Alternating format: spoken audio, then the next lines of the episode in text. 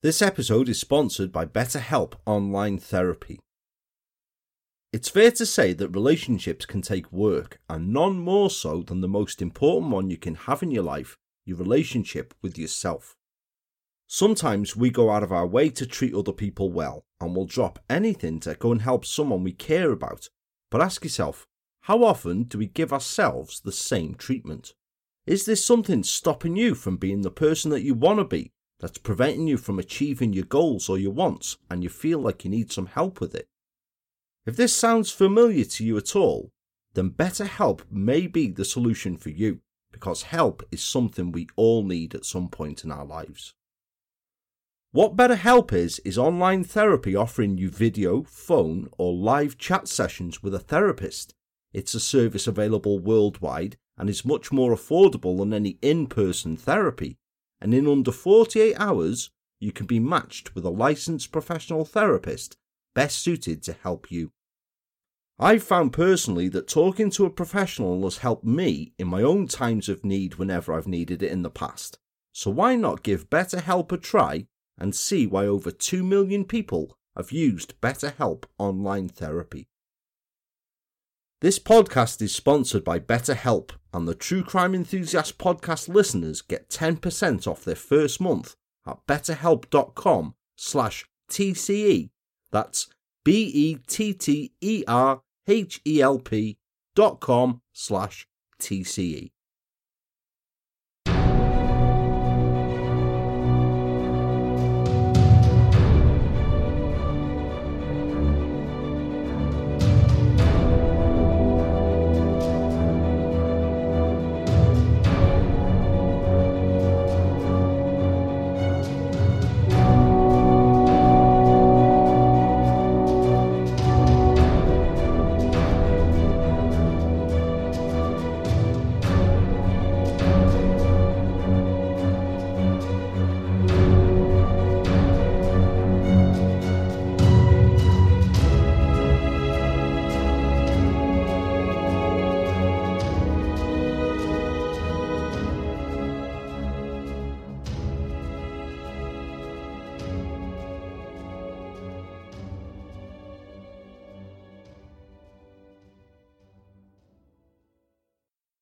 Hello all, and the very warmest of welcomes back to the True Crime Enthusiast podcast, where each time around from my spare room in North Wales, me and my beloved black and white menace Pixie have sought out and brought for you what are hopefully some of those tales of true crime that you may not be aware of, you may have forgotten, you might not even believe, but hopefully you won't think, oh yeah, I heard that tale last week on bloody True Crime Potting Shed or some other shit that pops up. You won't believe how many of these nonsense shows there are arriving each and every day, I tell you. But we keep it real here, and I feel that I can say that because after so long doing this now, I'm tried, tested, and time served on The Enthusiast. I'm as ever Paul, the creator, host, and true crime enthusiast of the show's title. The hairy football Pixie is right here as always, and as I said in previous episodes, that's a disclaimer I always have to put in. And because he likes to feel included in it all too, you know, he really does. And most importantly, you are also the wonderful enthusiasts that keep me working harder than Barry White's belt, but that I think the world of every single one of you. It's fabulous that you've joined me in the peaks, which I thank you so much for doing so. And I do hope that as the episode has found its way to you, then it's found you and yours all good, all safe, and all well. So I'm back after my Patreon episode break now then. As I said before, this will likely become a recurring theme as we go on. I'd rather devote the time to putting out a tale that I've researched and written as best that I can, rather than rush out some spouted verbatim off Wikipedia bollocks, so I'll from time to time have these breaks. It is all for the love of the show though, folks. As you hear this, the aforementioned Patreon episode, a fascinating tale from the nineteen fifties that I've entitled Mister Whiskers, the Butcher of Cumdy, is now out and hopefully has been devoured by Patreon supporters. It was a bit of a bastard of a one to write and research as well, it really was. And should you wish to hear it, then you can support the show very reasonably and very easily to do as well. You can just head over to Patreon and seek out the show there. It's got the same logo and everything like that. Or scratch that, because there's an ever-accessible link within the episode show notes each time around. Quicker than Rishi Sunak's wife backtracks over her income tax payments, you can be hearing the tale of Mister Whiskers as one of the full series of unreleased bonus tales that there is available for supporters, alongside the likes of To Kill and Kill Again, An Offering to the Angels, or Strange Tales from the South, to name just a few. My thanks as always go out to both the returning and new Patreon supporters of the show, with shout-outs this time around going out to Michael O'Connor, Danny Lilly, Tyler Bathgate, Chloe Cunningham, Steve Wills, Cheryl, Kirby Raycraft, Carnal Flower, fabulous name, Anne Burlincourt and Angie Fairbanks, plus Jason Hadley, Nicola Bingham, Rosalie Jane, Kate Morse, Joe Williamson and Joe Van Unen, who have opted to annually support the show. Apologies if I pronounced anybody's name wrong there.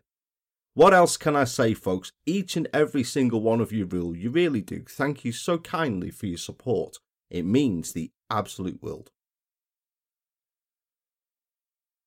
This time around then on the True Crime Enthusiast podcast, and weirdly, for the third time in four episodes, it's not intentionally I must add, we find ourselves down south in the county of Surrey, this time to the large village of Cobham. Couple of stats about which are, as you can guess, it's very posh. It falls in the constituency of Deputy Prime Minister Dominic Raab. It's very close to Chelsea F C's training ground, and a lot of the players live around the area. YouTuber and travel influencer Lewis Cole hails from there. Yeah, I didn't have a bloody clue who that was. As did Sir Thomas Sopwith, the founder of Sopwith Aviation. The actor who played Two-Face in The Dark Knight, Aaron Eckhart, formerly lived there. And El Mariachi and the voice of Puss in Shrek, Antonio Banderas, currently does too. That was the best I could find this time around. I felt I was proper scraping the barrel a bit for the stats. It was here in Cobham that back in the summer of two thousand nine, events came to light that, when you hear the tale, you'll not only think a mind-boggling, but a callous beyond belief also. One of the most callous individuals you will ever come across.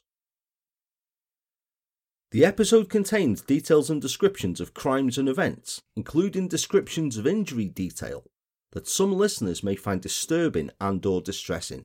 So please use discretion whilst you're listening in all. With that in mind, please join the True Crime Enthusiasts for an episode I've entitled Web of Lies. Today, forty-seven-year-old Rebecca Jackson has long since moved on with her life since the events you'll come to hear rocked her world, and is now settled in a happy family role. But as good a place for our tale to start is back in March two thousand seven, when the then thirty-two-year-old Rebecca desperately felt that she needed a distraction in her life to take her mind from the grief that she felt. At just eighteen years of age in nineteen ninety-three, she'd lost her chef father Walton to cancer, and in November two thousand six, her mother Natalie, a nursery nurse, had died suddenly of a blood clot.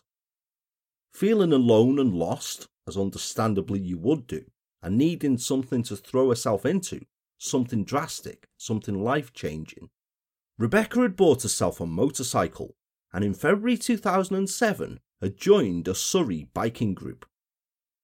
Like a fish out of water amongst the mainly male, hairy-arsed, leather-clad members, Rebecca had soon made a friend there, a German-born chef named Peter Wallner. They were the same age, they liked the same kind of things, he was a chef, as her father had been, and within a short time they'd become friendly and comfortable enough that Peter was soon confiding in Rebecca, opening up to her about the reserved upbringing he'd had in Germany, and how he was the sole existing child of his elderly parents, following his sister having taken her own life over a decade before. In fact, it appeared quickly that tragedy never seemed to be far from Peter Wallner, for he also eventually opened up to Rebecca that his wife of six years, Melanie, had died the previous August from a blood clot in her brain. She was just thirty years old. Rebecca recalled years later, upon hearing this, My heart immediately went out to him, for I knew what it was like to lose someone so close, so suddenly. He said that he still found it difficult to talk about her, and that he'd cried in private, but couldn't show his grief in public. Now, the comfort, identification and empathy Rebecca felt with Peter soon became something else, his gentle self-deprecating humour making her feel at ease, and the cliché which she felt, but recognised within herself, of him being tall, dark and handsome, meant that only a month after meeting, when he'd asked her out on a date, she had immediately accepted. When one date became a second, and then a third, he'd asked Rebecca if they could take things slowly, because in himself he was still grieving for his Melanie. Understanding his grief, because reminders of Melanie were still around Peter's home, there were photographs of her, home decorations and colours that she'd chosen, even her cashmere sweaters still hung in the wardrobe, Rebecca was careful not to push Peter into anything serious. But the relationship developed further into a physical one, and as they became ever closer, Peter told Rebecca that she was helping him to come to terms with his grief. Then, in January two thousand eight, Rebecca discovered she was pregnant. After the initial shock and them getting their heads around it, especially because Peter had told Rebecca that he'd previously had a vasectomy because he and Melanie hadn't wanted children, both came around to the idea, and on the surface, both seemed excited. The couple began planning how they would split the childcare duties once their baby came along, and Peter had agreed that Rebecca should move in with him so he could best look after her through her pregnancy, both of them excited as one another. Or so it seemed. Then, one evening in March two thousand eight, Peter had failed to return home from work. Rebecca recalled later. He called to say that his father, Max, had suddenly died of a heart attack and that he'd flown immediately to Germany to be with his mother. I felt so desperately sorry for him. I asked him if he wanted me to fly out to support him, but he said I shouldn't in my condition. This was to be the first of many trips to Germany that Peter Wallner would make as Rebecca's pregnancy progressed further, which he would do around his busy professional life as head chef at the Woodlands Park Hotel in Stoke Darbanon, Cobham, telling Rebecca that he needed to be a presence in Germany to help look after his mother, Helga. Then, in July of that year, that tragedy that seemed to be forever in his shadow came around once again, when during one such trip, he telephoned Rebecca with the tragic news that Helga too had died of a massive sudden stroke, although he claimed a broken heart grieving for his father. And once again, Rebecca's heart and understanding went out to the man she loved. But by this time, your spidey sense would be proper tingling, wouldn't it? Because this seems to be a guy who, if he didn't have bad luck, he wouldn't have any. And you have to start thinking, could anyone really be so unlucky unless the name is Frank Spencer? Could it all indeed be a lie? Rebecca had never been introduced to Wallner's parents, and aside from these regular trips to Germany to look after his widowed mother before her death, he himself had been a bit of a shadow from Rebecca over the previous four months, be it away in Germany, or with his busy erratic shifts in work, or being away on a couple of long pre-arranged motorcycle trips. But if it was a complete fabrication, then it was one Peter Wallner stopped at nothing to make a convincing story. Rebecca recalled, "He even gave me the locations and times of their funerals. Besides, who would lie about their parents dying?" Soon, though, the suddenly unplanned, expectant mother Rebecca grew frustrated with things, because Wallner had been away so often over the previous months, and such a ghost, Rebecca hadn't been able to move into his Cobham home, number fourteen Hamilton Avenue. Yet, although her patience was wearing thin with him, she tried her best to understand what he was going through and accepted his behaviour grudgingly. She would even give him the space he requested to grieve whenever he asked her for it. But when she went into labour with their child in September two thousand eight, and Rebecca tried telephoning Wallner to get him to take her to hospital, she couldn't contact him at all, despite trying literally hundreds of times. It wouldn't be an, oh, well, I've tried you twice, I'll just leave it now thing, that would it?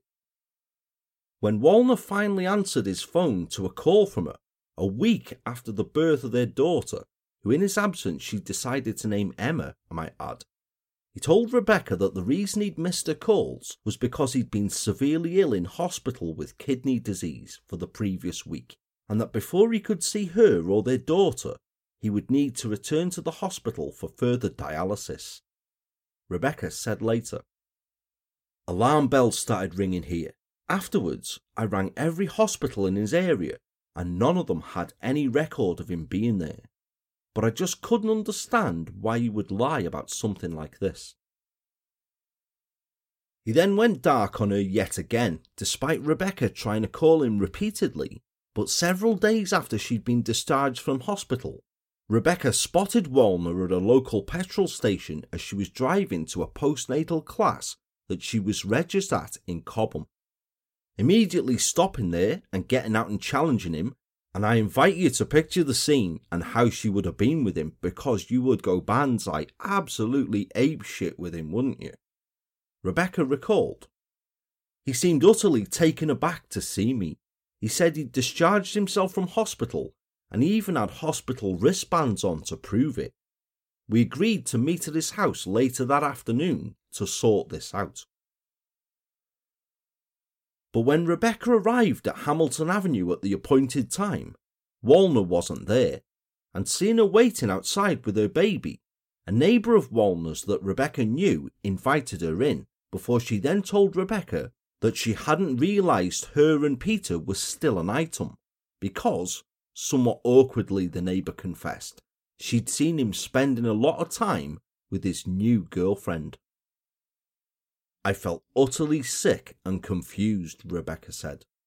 And it must be a proper earth-shattering moment indeed, something like that, wasn't it?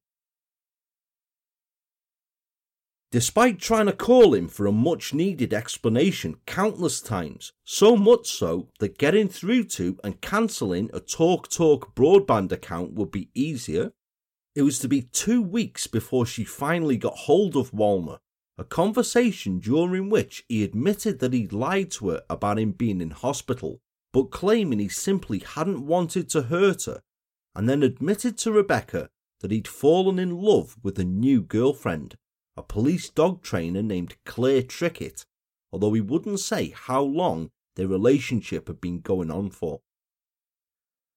Now that would sting, wouldn't it?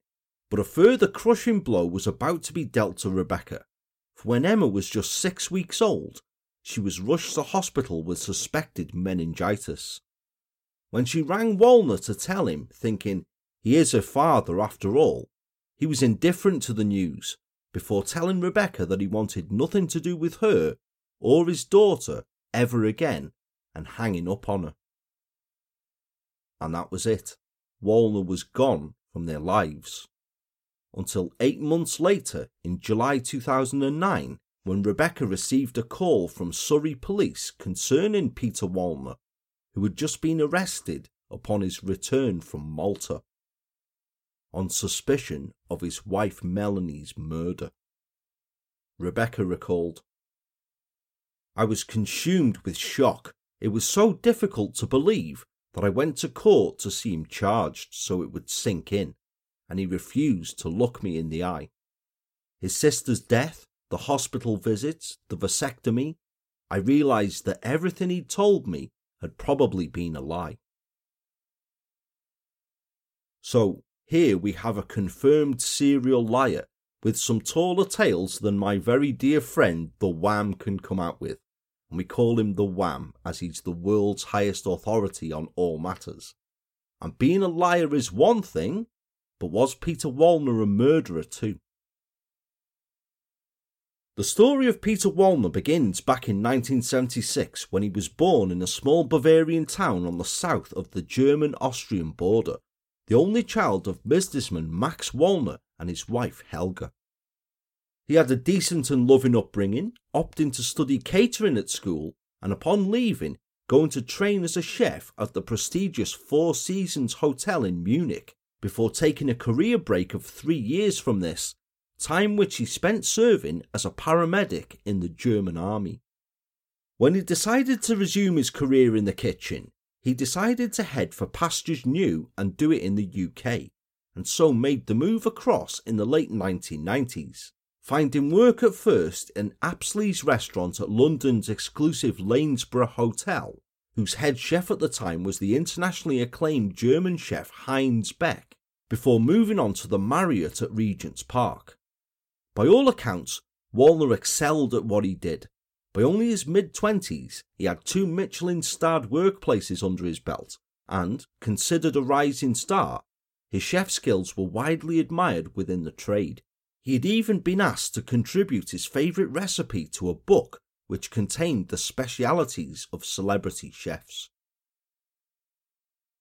It was whilst working at the Marriott in two thousand that Wallner met twenty-four-year-old South African-born Melanie van der Merwe, a fellow hotel employee who had worked at various jobs in Pretoria in South Africa, including waitressing and working as an office clerk, before in nineteen ninety-six coming to London, where her younger brother Petrus already lived. After taking a series of low-skilled jobs when she first arrived in the U K, she eventually found work in the catering department at the House of Commons, and it was following this that Melanie's career then moved from strength to strength. She went on from here to work in hotel banqueting and moved through the ranks of the industry into food and beverage management. Described variously as bubbly, organised, loud, generous and loyal, Melanie was close to her parents and kept in constant contact with them back in Pretoria, and they were thrilled for her when she described the Michelin-starred chef that she'd begun dating in January two thousand one. Peter Wallner. If her parents were a bit surprised and held any concerns about how quickly this relationship developed, then they kept these to themselves, for swiftly, Peter Wallner had proposed to Melanie, she'd accepted, and by May of that year, they were married.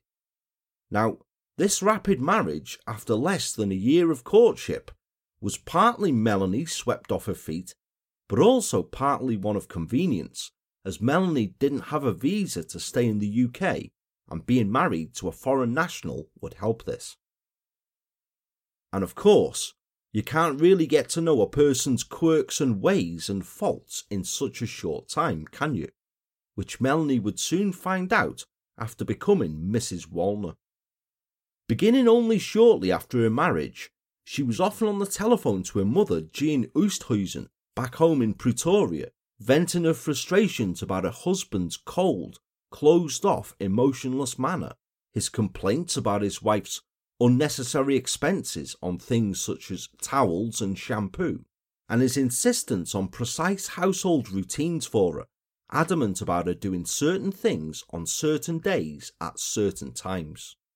Her mother, Jean, recalled later, "She wanted to discuss things, but he would not. He simply was closed off. At times, she wanted to scream." Yet Melanie had fallen desperately in love with him only shortly after their relationship began, and would do anything to try to please Wallner. One diary entry of hers, written shortly after their marriage, reads, "I would never have thought I would have said it, but I am incredibly in love with my husband." Later entries in her diary recorded how she would make a point to wake up early just to be able to talk to him before he left for work, and, as Melanie had still been a virgin when they'd met, she'd even begun to read sex manuals to try and make up for her lack of sexual experience, all to please her husband. "There are still things in our sex life I do not understand," she confessed in one entry. The couple had lived in both Kensal Rise and Hammersmith, but eventually, deciding upon a change of scenery, wanting to live out of the rat race of London, in two thousand five, Peter had applied for and landed a job as the head chef at the four-star Woodlands Park Hotel in Cobham, and the couple made the move here, renting number fourteen Hamilton Avenue, a three-bedroom semi-detached in the village. But by the time they moved here, having been married by this time for four years, the Wallners' marriage was on the verge of breaking down. They often at times slept in separate beds, the result of countless rows that occurred between the two, mainly caused by Melanie's upset at Wallner's controlling attitude towards her both at home and at work, for Melanie had also joined the staff of Woodlands Park later that same year as food and beverages manager.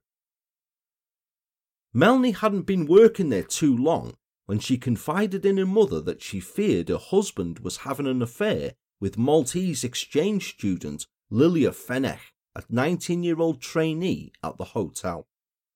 And her fears were right, for Wallner was indeed involved in an affair with Lilia, which had begun long before Melanie had begun working there. Working closely together as well as living together proved a recipe for disaster.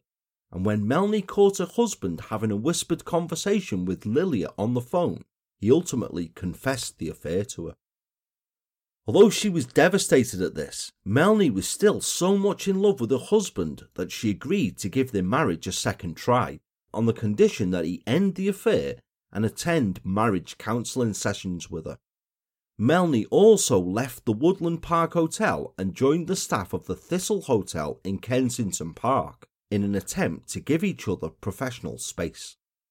Lilia Fenech ret- promptly returned to Malta, and once she had, Melanie believed that her marriage had turned a corner for the better.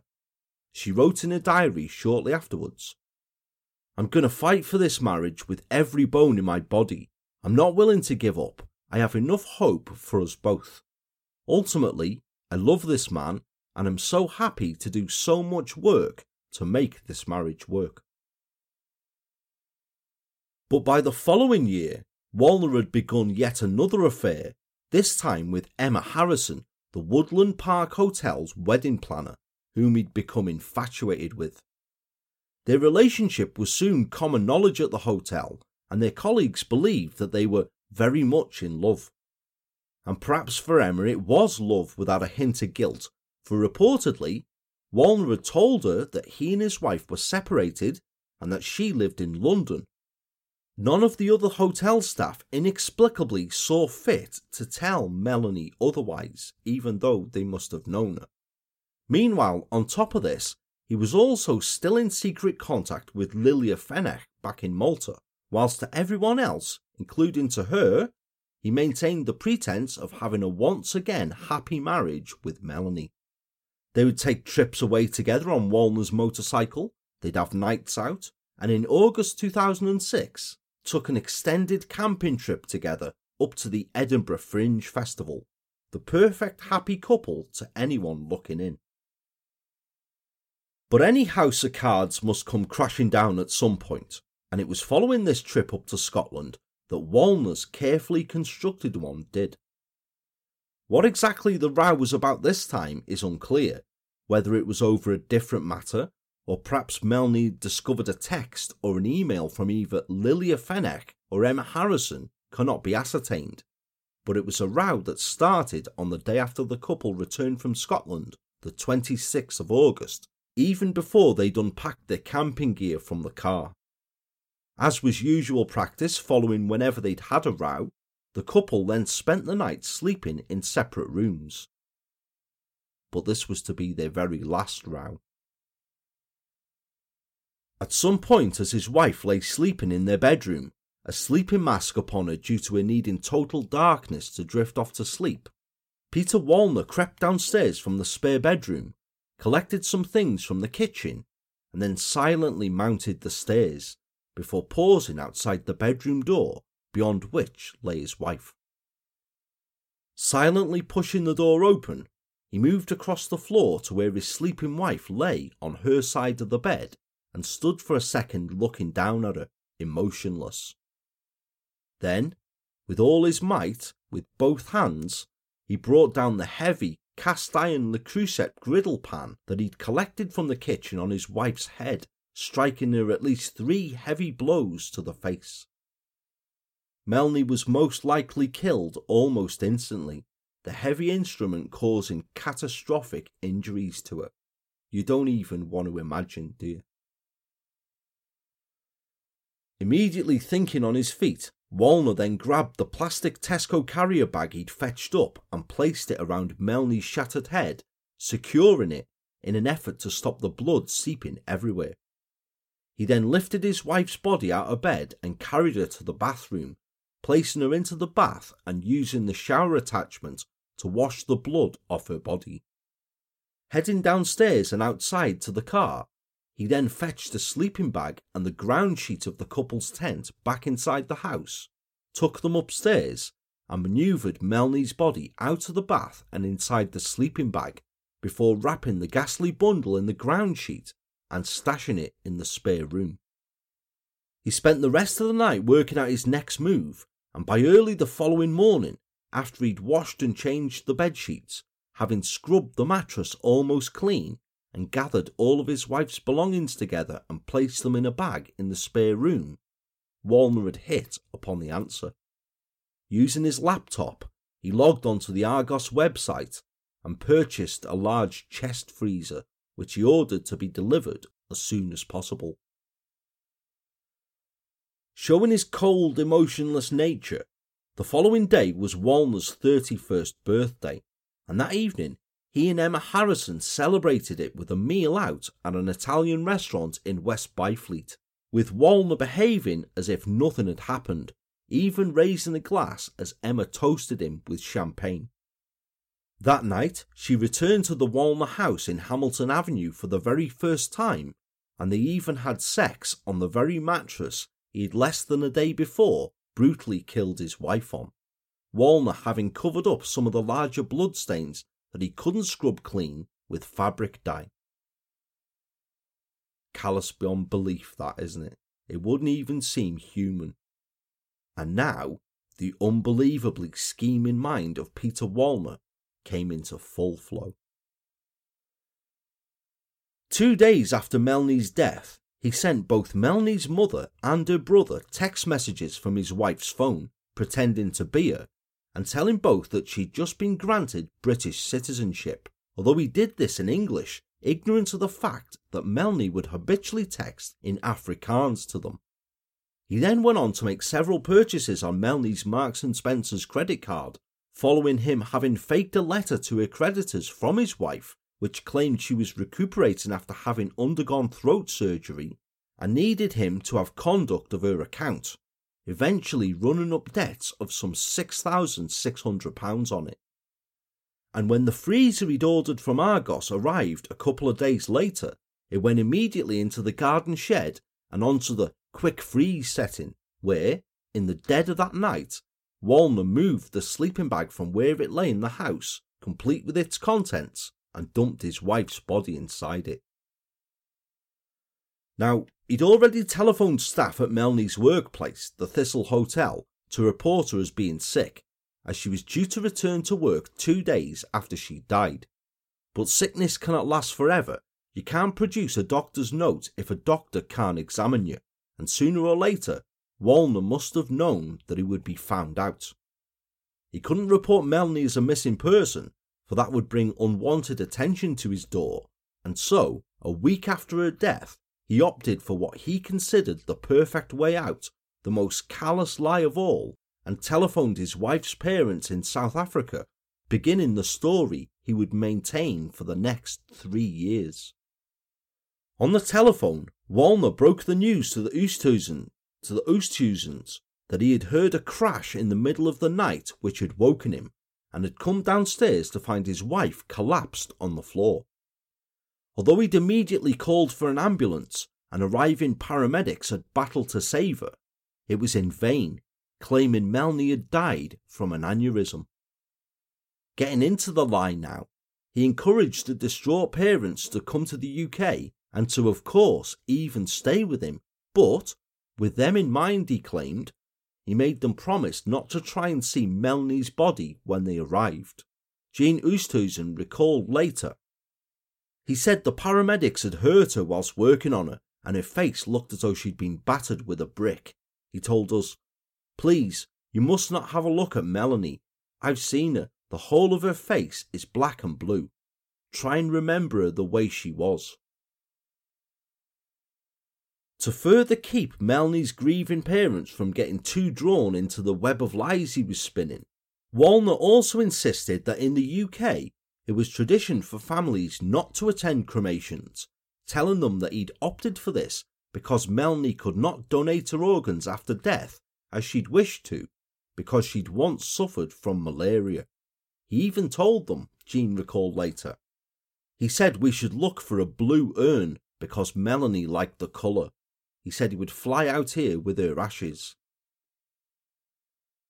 Following her death, Melanie's younger brother Petrus even allowed Wallner to stay with him and his family in Feltham in West London, a gesture to which Wallner later wrote the family a poorly spelt letter of thanks, saying, I sometimes find things easier to say if you write them down. I don't know how you feel, but if you feel as bad as I do, well, life's a bitch. I can't explain how angry I am about Melanie's death. I keep thinking about the life we thought we were going to have together. I felt it very hard to believe in anything right now. There is a good chance I will not stop in a church for the rest of my life. As far as I'm concerned, Melanie's life was one full of love and laughter. Can you imagine your sister standing in the corner, telling us all to pull ourselves together and get on with it? I can, and it makes me smile. After signing off, Wallner added, Let's stick together. After helping Melanie's parents search online to choose an urn for her ashes, some days later, Wallner flew over to Pretoria for the interment ceremony, which was held on Melanie's grandfather's farm. It was the ultimate act of bravado here, for as those gathered sobbed and grieved for the woman they'd loved and lost, her husband stayed strong, described later as, I quote, very calm, very collected. It was as if what was happening didn't happen to him. It was as if he was a spectator. And when it came to the interment, Wallner made a show of taking off his wedding ring and dropping it into the urn that contained Melanie's ashes, announcing, I never believed in heaven, but now I know I had heaven on earth with Melanie. But there, of course, had never been a cremation. The decorative blue urn, which was being interred on Melanie Wallner's grandfather's farm back home in her native South Africa, certainly contained ashes, but they were not Melanie's remains. They were merely ashes from her husband's barbecue. There are no words, are there, eh? Absolutely sickening. Back in the U K, the Thistle Kensington Palace and Park Hotel, where Melanie had worked, suggested to Wallner that they hold a memorial service at the hotel for her, to which Wallner enthusiastically agreed. He took charge of decorating the function room at the hotel with Melanie's favourite white lilies, had touching memorial cards printed, and oversaw the forty to fifty people who attended, remembered by them for taking charge, I quote, like he was arranging a business meeting. Wallner had even had the mindset and had taken the trouble to pen a touching poem to his late wife, which he'd had printed onto the invite to the memorial service, and which reads, You brought me trust, you brought me tears. In one tender touch, the pain disappears. I've been to the sword, seen it come and die. As we enter the dark, I beseech you to try. In prophecy, all good things must end. So, take care, my love, my friend. This yielding is fine, this promise rare. One day at a time, we've agreed to dare. Holding you tight with wide open arms, I'm letting you go, no stranger to harm. Go on, ride your way, do not break or bend. Just take care, my love, my friend. Yet throughout, despite the solemnity of the occasion, more than one person remarked later that they found his behaviour odd, that he was cold and emotionless, unable to even shed a tear at his wife's passing. One former colleague of Wallner's, Darren Bourne, even later remarked, He was his normal self, easygoing. I would never have known he'd lost his wife. Borders on the obscene, doesn't it? Following this unbelievable display, for there are no other words to describe it really, I couldn't think of anything else but unbelievable, Peter Wallner began to carry on his life as normal. He maintained his relationship with Emma Harrison, and as I said, he even began another relationship at the same time, with Rebecca Jackson. His wife, whose body was still in the freezer in his garden shed, a mere memory, out of sight, out of mind. But his former in-laws still cast a spectre over him, as some months after the interment of Melanie, needing closure, Jean Oosthuizen had begun to ask Wallner for her daughter's death certificate, which Wallner tried to stall her about as much as possible. There was always some excuse, always the, okay, I'll send it tomorrow, which never came, and eventually Wallner promised Jean that he would bring the death certificate out with him on a visit to South Africa in late two thousand seven. And then, the mysterious tragedy that always seemed to gravitate towards Peter Wallner whenever the pressure was on him struck once again, when he told Jean he'd had to cancel the trip at the very last moment because his father had suffered a fatal heart attack. This was a tale that brought him grace for the rest of that year, but in two thousand eight they were asking Wallner once again for the certificate, this time with Jean's husband even flying over to the U K to collect it in person from Wallner. However, he didn't make the meeting at the airport with Jean's husband, later explaining to Jean that the very same day he'd had to fly to Germany because his mother had died of a stroke.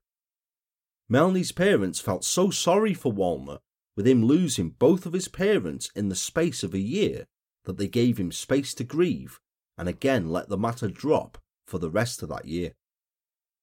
But in two thousand nine, after they received an outstanding parking fine for their daughter and needing her death certificate to deal with this, they decided to try again. I mean, it's not a hardship of a thing to do, is it? And yet Wallner had dragged his heels for years. A friend of theirs helped them make inquiries about obtaining a copy of this certificate themselves from the U K, and upon them doing so, they found there was no record of Melanie attending any hospital. By this time, Jean Oosthuizen knew something was not right, and out of excuses, no more relatives to have died, Peter Wallner simply stopped answering the telephone when he saw who was calling. In fact, the last time the Oosthuizens were to hear from Wallner was on Boxing Day in two thousand eight. She described later, "What I suspected, I don't know, but the devil was poking. My suspicions kept growing." By two thousand nine also, Emma Harrison had long since dumped Wallner for a man she'd met whilst on a backpacking trip in Australia, and he himself had fathered a child with Rebecca Jackson, both of whom he'd coldly cut off without a second thought. And he'd begun yet another relationship, this time with a police dog trainer named Claire Trickett, whilst also having resumed his previous relationship with Lilia Fenech, who had by that time returned to the U K from Malta. Eventually dumping Claire, Wallner now freely invited Lilia to move into Hamilton Avenue with him, the only caveat being for her doing so really was that she was forbidden to go into the garden shed.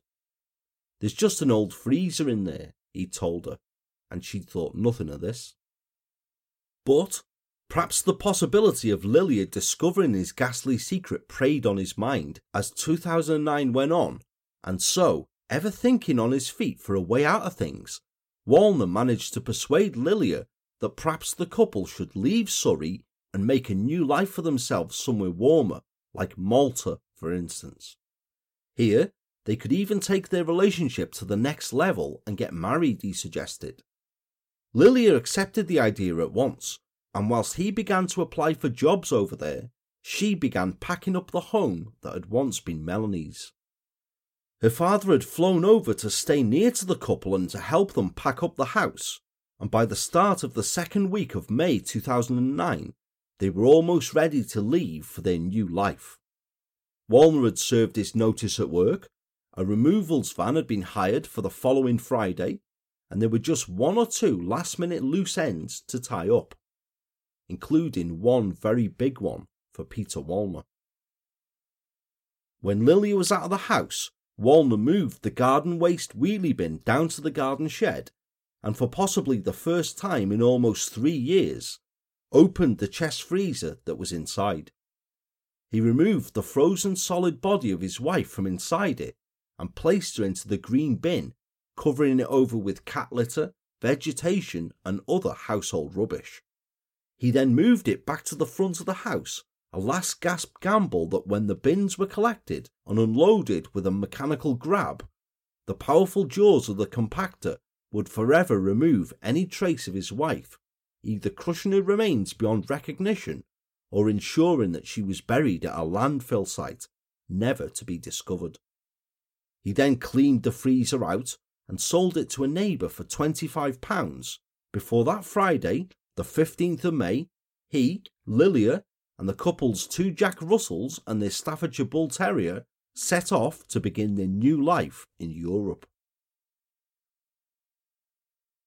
Three weeks later, on the afternoon of Saturday the sixth of June two thousand nine, the landlord of number fourteen Hamilton Avenue, Roy Crabb, was at the vacant property when he noticed an unmistakable stench emanating from the green bin and went to investigate as to whether someone in the street had been using the empty bin belonging to the property as an extra one for themselves, following reports that council workers had been unable to empty it due to it being so heavy. Opening the lid, he found the bin to be indeed full and almost immediately saw inside, to his horror, what he first believed was a disembodied human foot. Once his initial shock had subsided, however, Roy could make out what was an ankle attached to the foot and which continued down under the debris covering it. A spokesperson for Surrey Police said later, following Roy Crabb's shaken call to them, "Senior crime officers carefully emptied the bin to preserve forensic opportunities, recovering the full intact body of a white woman believed to be in her thirties, which had been surrounded by rubbish." A murder investigation, Operation Nepal, was launched after the discovery of the remains, and the subsequent post-mortem examination revealed that the then unidentified woman had suffered a serious head injury, though due to the state of the body, could not establish a definite cause of death.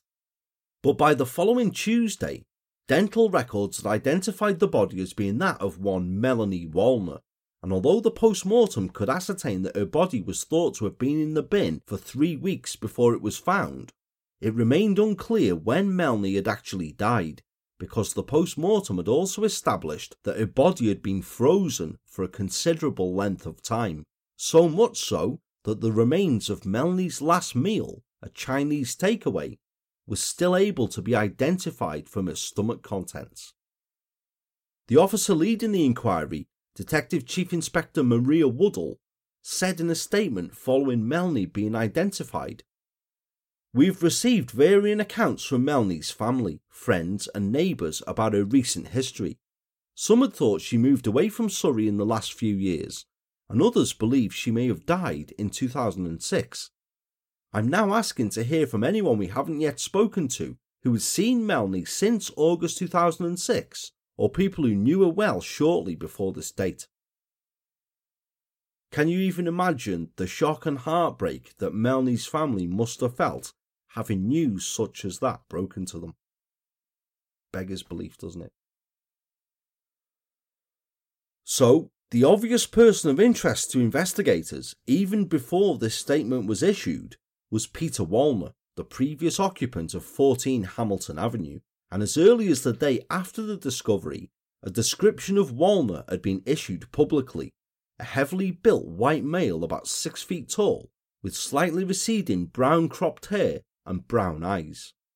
The following day, detectives revealed details of the white Volkswagen Crafter van, registration R V five eight Y D X, that they had discovered Wallner had hired from a rental firm in Surrey on the fifteenth of May, and how two days later the vehicle was seen on road traffic cameras on the M twenty-five in Kent, and later near docks at Dover, with two people inside. Credit card receipts had shown that Wallner had bought two tickets for a cross-channel ferry later the same evening, the seventeenth of May. Now, When the body was discovered, Peter Wallner was hundreds of miles away at his lover's parents' home in Malta, but upon seeing the news of the discovery on satellite T V, Wallner knew that his last gasp gamble had not worked, and that he had no alternative but to return to the U K and hand himself in. He contacted Surrey police and told them that he was voluntarily coming back later that day, upon him arranging flights, but not before he'd spun yet another deceit, saying that he was confused by the media reports and would like to know more. However, he did fly back, and when he arrived back at Gatwick Airport the next day, he was met off the flight by arresting officers. Upon interview at Staines police station, Wallner told police that almost three years before, he had fought with his wife during an argument, and had only done so in self-defence because she had attacked him first with a rolling pin.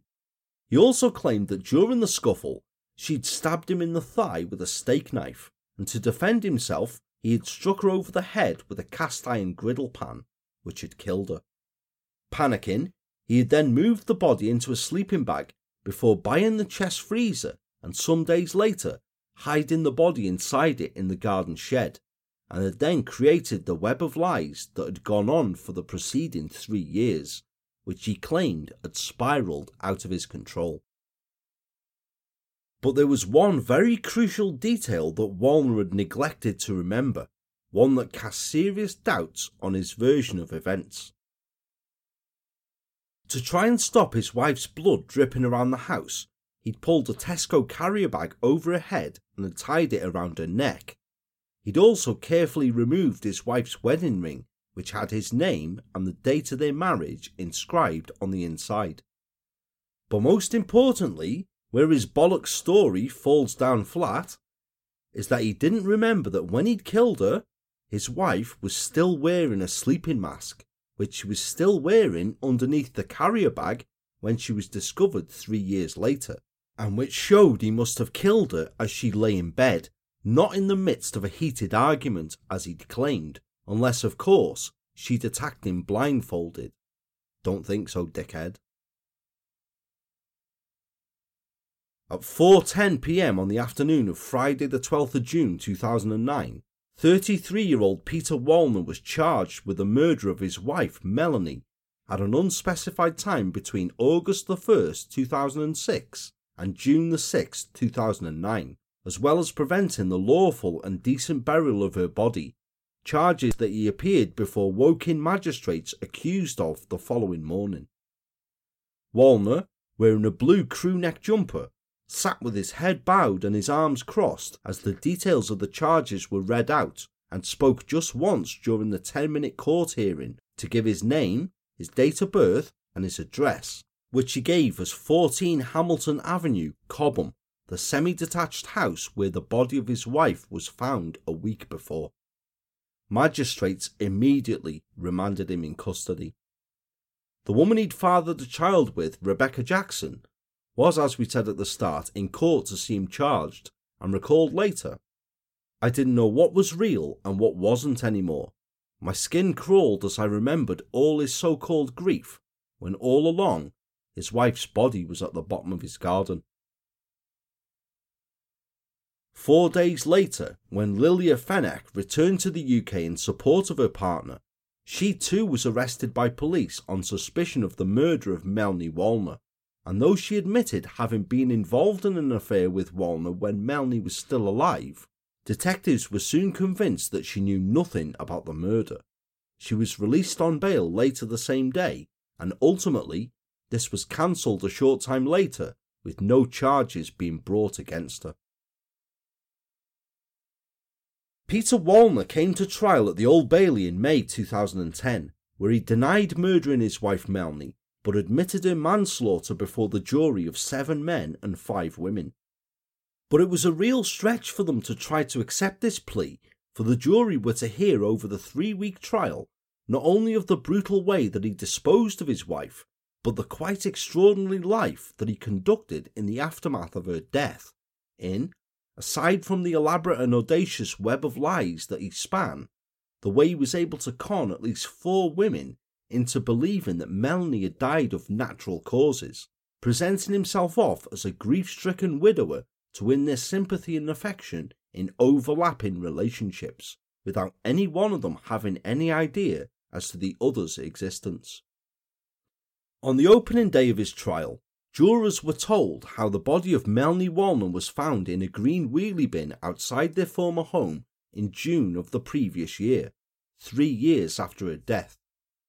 Bobby Chima Q C, prosecuting, said, "The essence of the allegation is that on Sunday twenty-seventh of August, he killed his wife with at least one deliberate blow using a heavy cast-iron pan.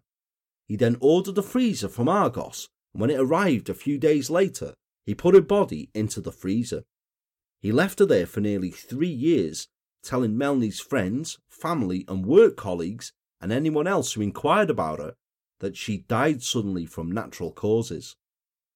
For the next few months and years, he spun tale after tale about the circumstances of the sudden death. He played the part of the grieving husband, convinced her employer to pay her last month's paycheck, and he used her credit cards." Miss Chima added that when Wallner had to move out of the house they'd once shared in two thousand nine, he had sold the freezer and tried to dispose of the body of his wife in a large plastic wheelie bin. He instructed neighbours to ensure the bins were emptied, but the refuse collectors refused to take that particular bin because it was too heavy, the jury heard. Miss Chima added, "He no doubt hoped it would be mechanically emptied into a refuse lorry." Over the next few weeks of the trial, the jury heard chapter and verse the events of the tale that you've heard so far, and on Wednesday the twenty-sixth of May, Wallner himself took the stand. He gave pretty much the same story he had in a videotaped police interview that had been played to the jury, claiming that the Sunday in question, a row had begun between him and Melanie after she called him a bum for not picking up after himself. Then, Wallner said he believed Melanie had found a text message from Emma Harrison on his mobile phone, and the couple started swearing at and insulting each other in the kitchen, with Melanie furious and accusing him of having fun with one of his lovers, before continuing, describing the kerfuffle downstairs. It went on for a while, screaming and shouting. At some stage, I don't know every word that's been said, I completely lost my rag. I remember her saying at that stage, "If you're going to leave me, I'm going to ruin your life." My response to that was to punch her in the face. She fell backwards onto her backside. As the row continued downstairs, Wallner admitted his wife had toppled over and had banged her head when she fell against a serving hatch. He said she then in retaliation cut him with a steak knife, which caused him to go up to the bedroom and which she followed him to, bursting into the room as he was trying to use his laptop and trying to strike him with a cast iron cruciate pan, which Wallner claimed had been left in the bedroom after he had earlier made a steak sandwich. He admitted they had, I quote, "a roll-around fight with scratching and biting and crap on the bed," before his wife then grabbed the griddle pan. Wallner continued, "All of a sudden that got into play, and the next thing I know is me turning around and something square and blue flying past my face. It was the pan. I remember grabbing it, getting it off her, and hitting her back. I'm convinced I hit her back a few times. That's what I remember. I know I hit her in the middle of the face, of that I'm pretty sure. She fell over backwards instantly." He then calmly demonstrated to the jury how he had struck his wife with a griddle pan, appearing more interested in the technicalities of the blow used than having any remorse for describing the death of a woman he had once claimed to have loved at his hands.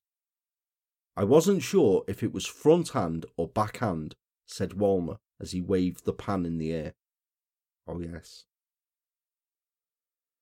Following his blows, he specified plural, though he didn't claim how many, Wallner claimed Melanie then fell backwards and lay still on the mattress.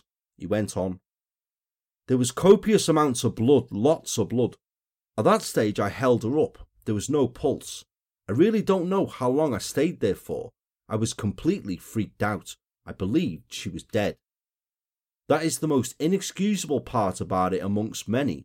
I really do not know why. I just sat there thinking, My God, what have I done? I remember running up and down the house pretty aimlessly. For a while, I lost the plot. I can't possibly put into words what went on. I've been thinking about these five minutes for the last five years, and I just can't work it out. Wallner claimed he had then showered and had put both his and Melanie's bloody clothing in a bin bag. He continued, I got her in the bathtub and started cleaning up the mess. I remember sitting outside for a while, for about an hour, staring at the house. I grabbed one of the tarpaulin bits she put under the tent and put one of those bits on the carpet in the foyer between the bathroom and the bedroom. I got the sleeping bag and put her in there. I then manoeuvred her downstairs. Wallner said he'd then put the body into the shed and cleared up the blood with bleach before drying the bloodied mattress in the bedroom with a fan heater and binning the bedding. He told the court, None of this makes any sense, but the next morning I ordered a freezer from Argos.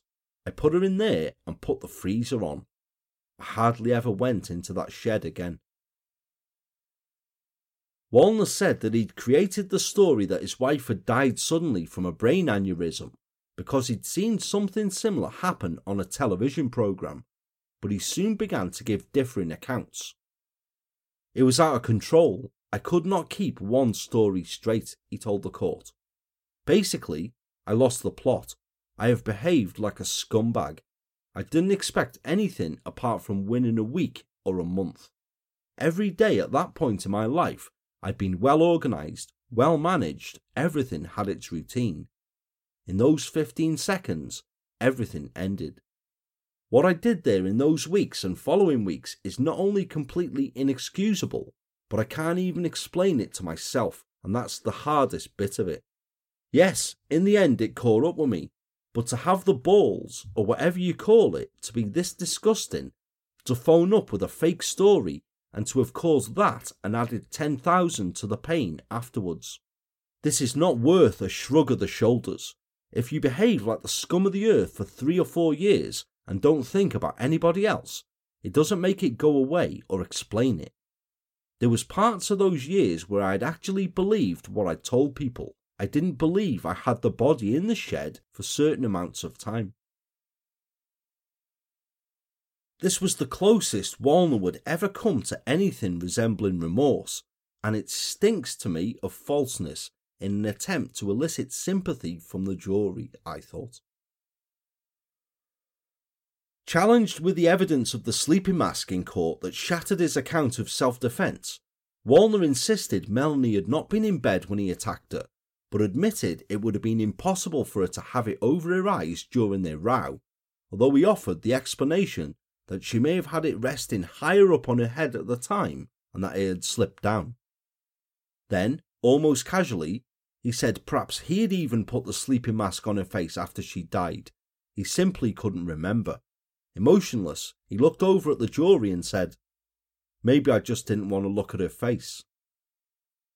He told the jury that although afterwards he'd carried on relationships with other women, he ultimately knew that what he'd done would never go away, and in two thousand eight, he'd even contemplated suicide when he was unable to carry on working, attempting to gas himself in his car. But he claimed, I quote, I didn't have the balls to do it.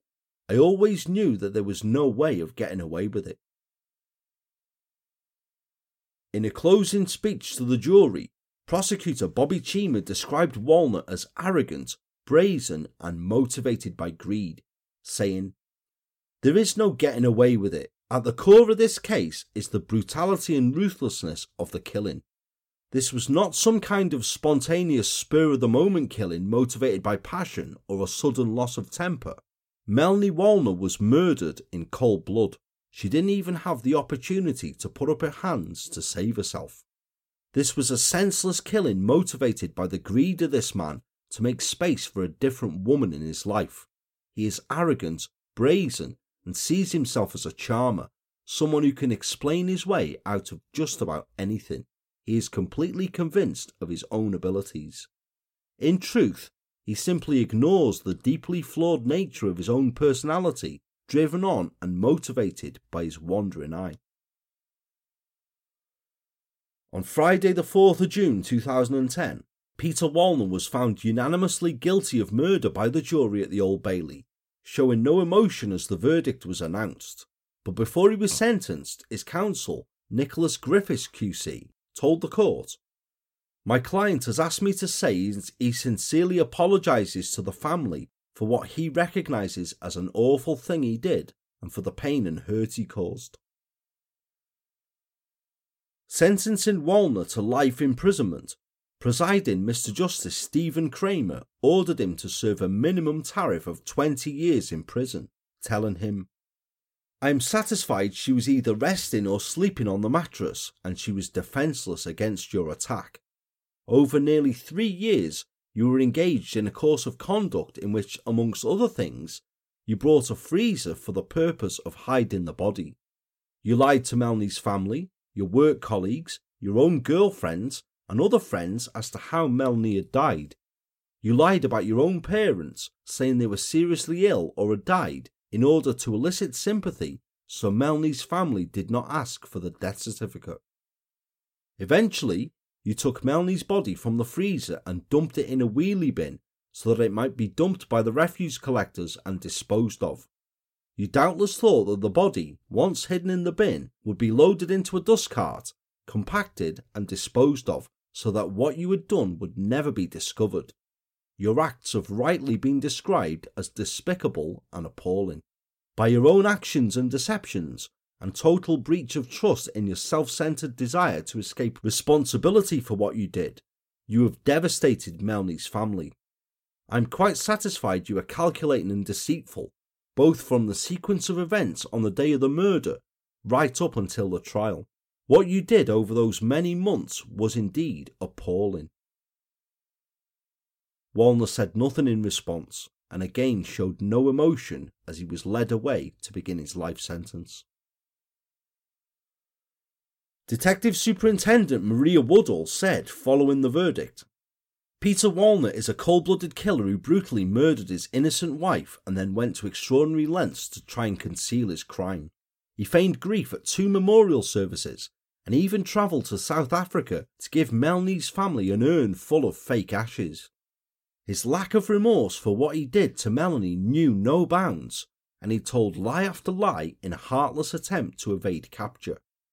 I would like to pay tribute to the professionalism and expertise of the officers in my team who had to piece together the events surrounding Melanie's death and expose Wallner's deceit. Their tireless work ensured that he was brought to justice.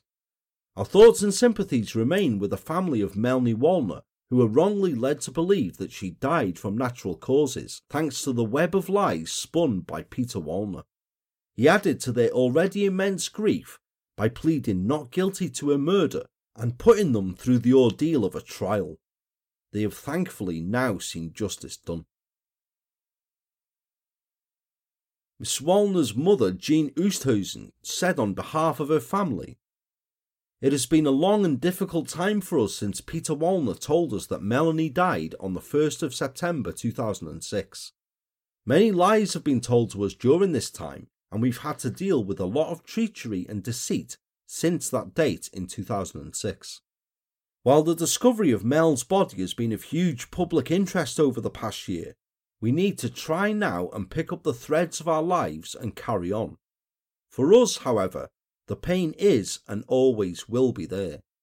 Our faith in the British legal system has today been vindicated, and justice has prevailed. A prison sentence will never bring Melanie back, and, in actual fact, robs another mother and father of their child. To Peter's mother, as a mother myself, my thoughts and prayers are with you. I would have long since bloody disowned him, wouldn't you?" Peter Wallner remains in prison to this day, leaving so many people behind him devastated in the wake of his actions and lies. His elderly parents, who Wallner claimed had both died to at least three different people, were at the time both alive and well in Germany, and following his conviction, were contacted by Rebecca Jackson, who that Christmas sent them a card containing photographs of the granddaughter they most likely never knew they had, likely never even knowing she existed. But lying and hiding things was something Peter Wallner had long become experienced in. He'd become polished at. Says Rebecca Jackson, I question everything Peter did and said while we were together, and I feel naive that I believed his lies. But he was so convincing that I had no reason to suspect he was telling me anything other than the truth. I can't believe I slept in the bed where he killed his wife. I'm horrified and hope he rots in prison. I would have to say I hope the same thing. The tale of Peter Wallner and his callous, inhuman behaviour is one that boggled my mind when I first came across it. I mean, where do you, exactly do you start with it? With which lie do you begin? Well, logically, it has to be lying about his wife's death. To tell her family, friends and colleagues so cruelly and callously that she died of a brain aneurysm is one thing, but then the finer details that he added to it, all this nonsense about that she had to be cremated and her family couldn't attend the cremation as that wasn't U K custom, that's bad enough, but to then fly out to South Africa with an urn filled with barbecue ashes and to go through the whole rigmarole of playing the grieving husband, nonsense like dropping his wedding ring into the urn, or to write and recite a heartfelt poem having decorated the room for a memorial, and all to conceal your crimes, and disposing of your wife's body out of sight, out of mind like that, kept in a frozen tomb. Callous, despicable, monstrous, they don't even seem suitable enough words, really. I can think of several others to describe him, but I won't broadcast them here. I'll just leave that to your imagination. It was also a case that raised a couple of questions to me. First and foremost, why did he keep Melanie in there so long? Was it merely that as long as he knew she was in there, then there was no risk of her being discovered and a murder inquiry launched? Or had he buried his head in the sand and just chosen to ignore it, to put off a problem to deal with, to procrastinate about it, if you like? Or was it perhaps a final act of control on his behalf? I wondered also how the many lies and differing stories he told to people did not make anyone question his tales before Melanie's family did their own digging and it began to unravel, and why no one seriously questioned, could misfortune fall on anyone that often in such a short space of time? Was Wallner really that convincing? For three years he must have been, until his web of lies finally unravelled. Another thing that boggled my mind was the appeal that Wallner had to so many women. Now there's a picture of him up on the show's Instagram page right now. Have a look and see what you think. Personally, I think he looks like something Jim Henson got fucked off with making halfway through. I really can't see the appeal of him myself. So ladies, if you can have a look, please help me out here. My heart went out to so many as a result of researching this tale. Firstly, Melanie's family and friends, who not only have had to come to terms with the tragic death of someone that they loved so deeply, but also the amount of sheer deception that came after her death. To learn of that and to try and deal with it, you can't even imagine how painful that must be, can you? I also extend my sympathy to Wallner's own parents for having such a waste of skin as an offspring. To lie about both being dead as casually as that is callous beyond belief, isn't it? And also to Rebecca Jackson and her daughter Emma. I stress, Rebecca's daughter. Finding yourself pregnant, unplanned but welcomed, only for Wallner to simply get tired of the relationship, regardless of whatever responsibility he had or support he was looked to for, and to do what he always did, to cowardly and callously lie, telling the most elaborate and tall stories, and then even abandoning these and simply choosing to ignore them both, cutting them off dead. One good thing I did discover whilst researching is that as Emma grew, she lost her early physical resemblance to Wallner, and now is reportedly the image of her mother. One chink of light in an otherwise dark tale. Can you tell that I don't like this twat at all? Thankfully, it will be several more years before Peter Wallner is ever considered for release. Several years before his minimum tariff will expire. Any words of remorse he's ever expressed about the crime have been without true conviction, I believe, except for those concerning himself. I'm convinced that to this very day he remains a cold psychopathic killer who simply cannot see beyond himself, and I'm not overly convinced that twenty years is enough time for him to spend behind bars reflecting on his actions. Surely he's ruined enough people's lives already that he deserves to spend a great deal more of his behind bars. What do you think? I would be thrilled as always to hear your thoughts and feedback concerning the episode Web of Lies, which you can do so in the thread that is up for the purposes in the show's Facebook discussion group, or through any of the show's social media links. You know I don't mind where or how you get in touch with me. Hey, you can even have a bit of a natter with me about it at CrimeCon this year, where myself and several other show hosts you may know and love will be appearing on Podcast Row over the weekend. And thrillingly, it isn't just London in June that CrimeCon is happening at this year, but the organisers are also taking the CrimeCon experience up to Glasgow in September, and I shall be up there for that as well. I am getting about a bit this year. It promises to be a great do up there, it really does. One that there's a link for you to get tickets to in the episode show notes. And if you come to get your tickets through it and you use the unique code ENTHUSIAST at checkout, you're getting a nice ten percent discount off the total cost of them. Legend that is, or what. I look forward to seeing some of you guys up there, and it's looming up like Will Smith towards Chris Rock. With that then, it brings the episode to a close. I hope Web of Lies has been a tale you found both interesting and informative, and over it all, I hope that your thoughts lay with Melanie, her family and loved ones, and all those affected by Wallner's lies and actions. Spare not a second thought for that parasite at all. I shall be back very soon with yet more tales of dark deeds here on The Enthusiast, which I look forward to you joining me for. Until then, all that's left for me to say is that I've been, I still am, and hopefully still will be, Paul, the true crime enthusiast, wishing you all good and safe times, and I shall speak to you very soon. Take care all, thanks very much for joining me and the Mog, and goodbye for now.